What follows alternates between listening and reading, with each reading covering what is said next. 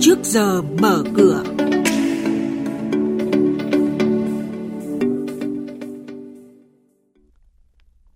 Thưa quý vị, tăng trưởng tín dụng năm 2021 sẽ khả quan hơn hay không? Thị trường chứng khoán sẽ vận hành hệ thống giao dịch mới. Nhận định diễn biến giao dịch tại Sở Giao dịch Hàng hóa Việt Nam. Đó sẽ là những nội dung đáng chú ý có trong trước giờ mở cửa sáng nay. Thưa quý vị và các bạn, năm 2021, Ngân hàng Nhà nước dự kiến tăng trưởng tín dụng khoảng 12%, nhưng các chuyên gia kinh tế kỳ vọng mức tăng trưởng này sẽ khả quan hơn con số 12%.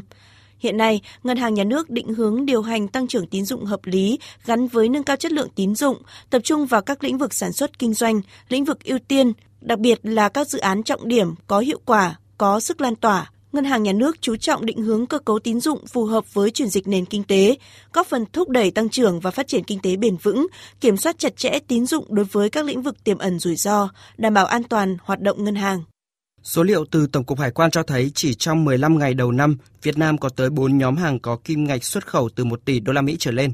Đứng đầu là nhóm hàng máy móc, thiết bị dụng cụ phụ tùng với kim ngạch tăng mạnh tới 72% so với cùng kỳ năm ngoái. Quý thính giả đang nghe chuyên mục Trước giờ mở cửa phát sóng trên kênh Thời sự VV1 từ thứ 2 đến thứ 6 hàng tuần trong theo dòng Thời sự sáng. Diễn biến thị trường chứng khoán Biến động giá hàng hóa được giao dịch liên thông với thế giới trên Sở Giao dịch Hàng hóa Việt Nam. Nhận định phân tích sâu của các chuyên gia tài chính, cơ hội đầu tư được cập nhật nhanh trong Trước giờ mở cửa. Thưa quý vị và các bạn, Chủ tịch Ủy ban Chứng khoán Nhà nước Trần Văn Dũng cho biết, thị trường chứng khoán Việt Nam sẽ chính thức đưa vào vận hành hệ thống giao dịch chứng khoán của Hàn Quốc vào cuối năm 2021, sau khi đàm phán thành công phía Hàn Quốc đã cử các chuyên gia sang Việt Nam.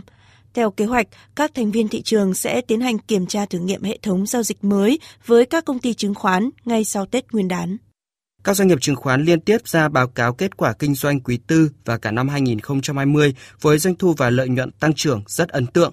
Nhiều công ty đạt mức lợi nhuận cao như công ty cổ phần chứng khoán Rồng Việt đã công bố báo cáo tài chính quý tư năm 2020 với doanh thu hoạt động đạt 203 tỷ đồng, tăng 160% so với quý tư năm 2019. Trong khi đó, công ty cổ phần chứng khoán Sài Gòn Hà Nội công bố báo cáo tài chính quý tư năm 2020 với doanh thu đạt hơn 680 tỷ đồng, Lũy kế cả năm 2020 đạt doanh thu 1.805 tỷ đồng, tăng 69,1% so với cùng kỳ. Công ty cổ phần chứng khoán SSI cũng lãi lớn trong năm 2020. Về diễn biến trên thị trường chứng khoán, trong phiên chiều qua, hàng trăm mã đảo chiều tăng giá, thậm chí không ít mã còn tăng kịch trần. Các trụ đỡ là các cổ phiếu lớn, blue chip cũng góp sức kéo VN Index lên hơn 1.160 điểm. Với diễn biến như vậy, mở cửa phiên giao dịch sáng nay, VN Index khởi động từ 1.164,21 điểm. HNX Index bắt đầu từ 240,27 điểm. Tiếp theo là tin từ Sở Giao dịch Hàng hóa Việt Nam với các thông tin và diễn biến mới nhất trên thị trường hàng hóa thế giới. Mời quý vị và các bạn nghe những nhận định của ông Đoàn Bảo Trung, chuyên gia phân tích thị trường của Sở Giao dịch Hàng hóa Việt Nam. Thưa ông, ông cho biết những thông tin và diễn biến chính trên thị trường nông sản hiện nay ạ? Vâng, Nhóm các mặt hàng nông sản giao dịch chủ yếu trong sắc đỏ kể từ đầu tuần tới nay, mặc dù mức giảm không quá lớn. Kết thúc phiên hôm qua, chỉ số MIP Index nông sản bất ngờ tăng nhẹ 0,18% lên ờ, mức là 1.923,21 điểm, kết thúc chuỗi 3 phiên giảm liên tiếp trước đó.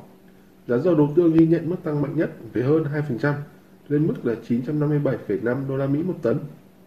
Kể từ đầu tháng 1 tới nay, các mặt hàng trong nhóm nông sản chứng kiến nhiều phiên biến động rất mạnh Giá ngô đã tăng mạnh nhất với hơn 8%, trong khi ờ, đậu tương tăng gần 5%, còn lúa mì thì tăng hơn 3%.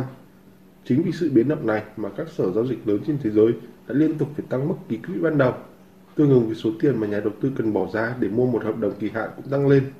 Vâng, ờ, xin ông cho biết một số thông tin về các mức ký quỹ và điều này tác động thế nào đối với dòng tiền đầu tư ở Việt Nam Đối với riêng nhóm đậu tương thì mức ký quỹ đã thay đổi tới 4 lần trong tháng 1 này. Cụ thể, Ngô và ngô mini đều tăng ký quỹ tới 18,8%. Ngoài ra thì khô đậu tương cũng tăng mạnh 13,8%, trong khi mặt hàng đậu tương và đậu tương mini chỉ tăng hơn 7%. Việc tăng ký quỹ sẽ khiến nhà đầu tư phải bỏ vốn nhiều hơn trước đây.